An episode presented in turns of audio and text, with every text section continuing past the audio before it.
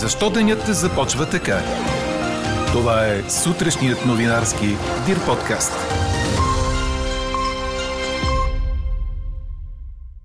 Какво постигнаха България и Република Северна Македония през изминалите седмици? Това ще отчете пред депутатите премиерът Кирил Петков. Във Франция обсъждат дали невакцинираните да имат право на безплатно лечение в болница. Оценката от матура тази година ще бъде вход за 118 от общо 120 бакалавърски програми в Софийския университет. На изпит, само ако искате да учите медицина или фармация. 710 лева минимална заплата решава ли проблема с работещите бедни? Това ви питаме днес. Можете да ни пишете на подкаст Нюс Маймунка Дирбеге. Говори Дирбеге.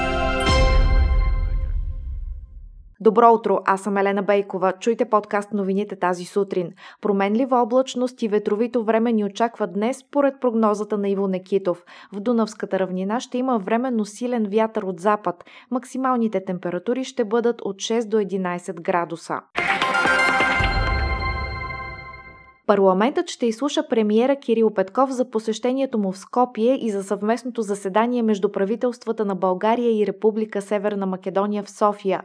По-късно ще бъде проведен и парламентарен контрол с представители на Министерския съвет.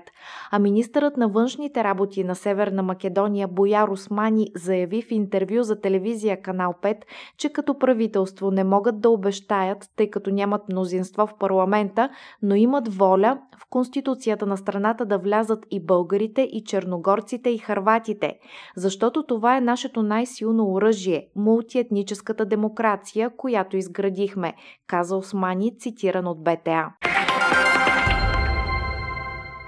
Ръководителят на болничната система в Париж предизвика разгорещен дебат, като постави въпроса дали хората, отказващи вакцинация срещу COVID, трябва да получават безплатно болнично лечение, предаде Reuters. Здравната система на Франция покрива лечението на всички пациенти, които попадат в интензивни отделения, като цената на ден престой в такова отделение се изчислява на 3000 евро, а лечението обикновенно продължава между седмица и 10 дни. При наличието на безплатни и ефикасни лекарства, лекарства, редно ли е хората да ги отхвърлят без последствия, докато ние се борим да се грижим за други пациенти? Попита Мартин Ирш, директор на Парижката болнична система АПХП. Изказването му предизвика вълна от реакции и призиви за оставката му в социалните медии.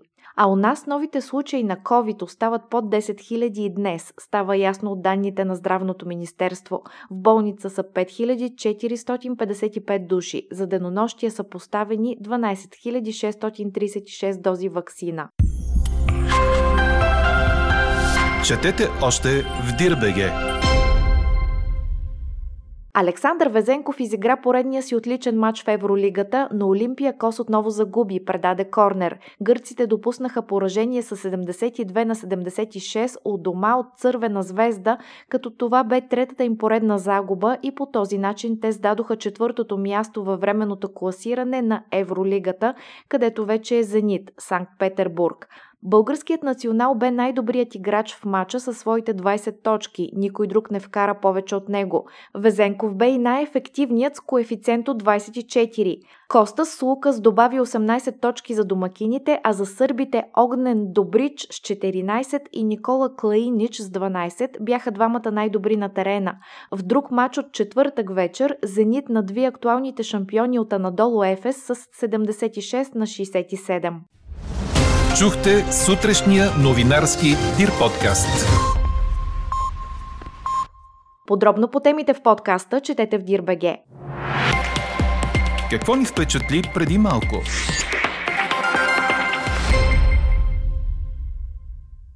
С оценка от матура няма да се влиза в Софийския университет, само ако зрелостникът иска да учи фармация или медицина. За тези две специалности ще има изпити по биология и химия, а оценките от държавните зрелостни изпити ще се признават като конкурсни за кандидатстване във всички останали 118 бакалавърски програми.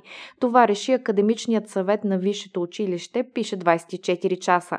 Така трета година в специалността право ще се влиза с оценки от матурата. Освен за медицина и фармация, изпити ще има и за други специалности – математика в факултета по математика и информатика, физическия и стопанския факултет, по физика за физическия факултет. Те обаче ще са альтернатива на матурите, т.е. младежите може да кандидатстват и само с оценката от зрелостния изпит. Първата изпитна сесия на Софийския университет ще се проведе на 3 април, втората ще е на 28 и 29 май, а юнската на 4, 5 и 11. А какво ще кажете за това?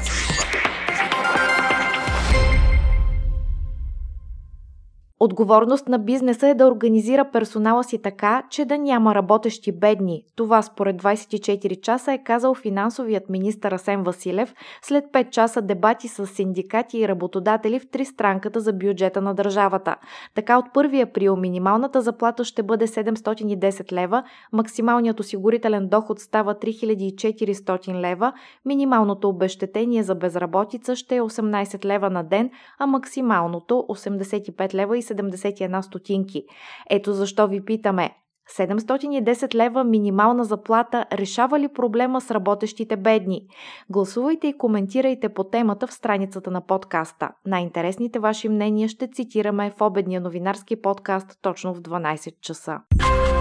Слушайте още, гледайте повече и четете всичко в Дирбеге.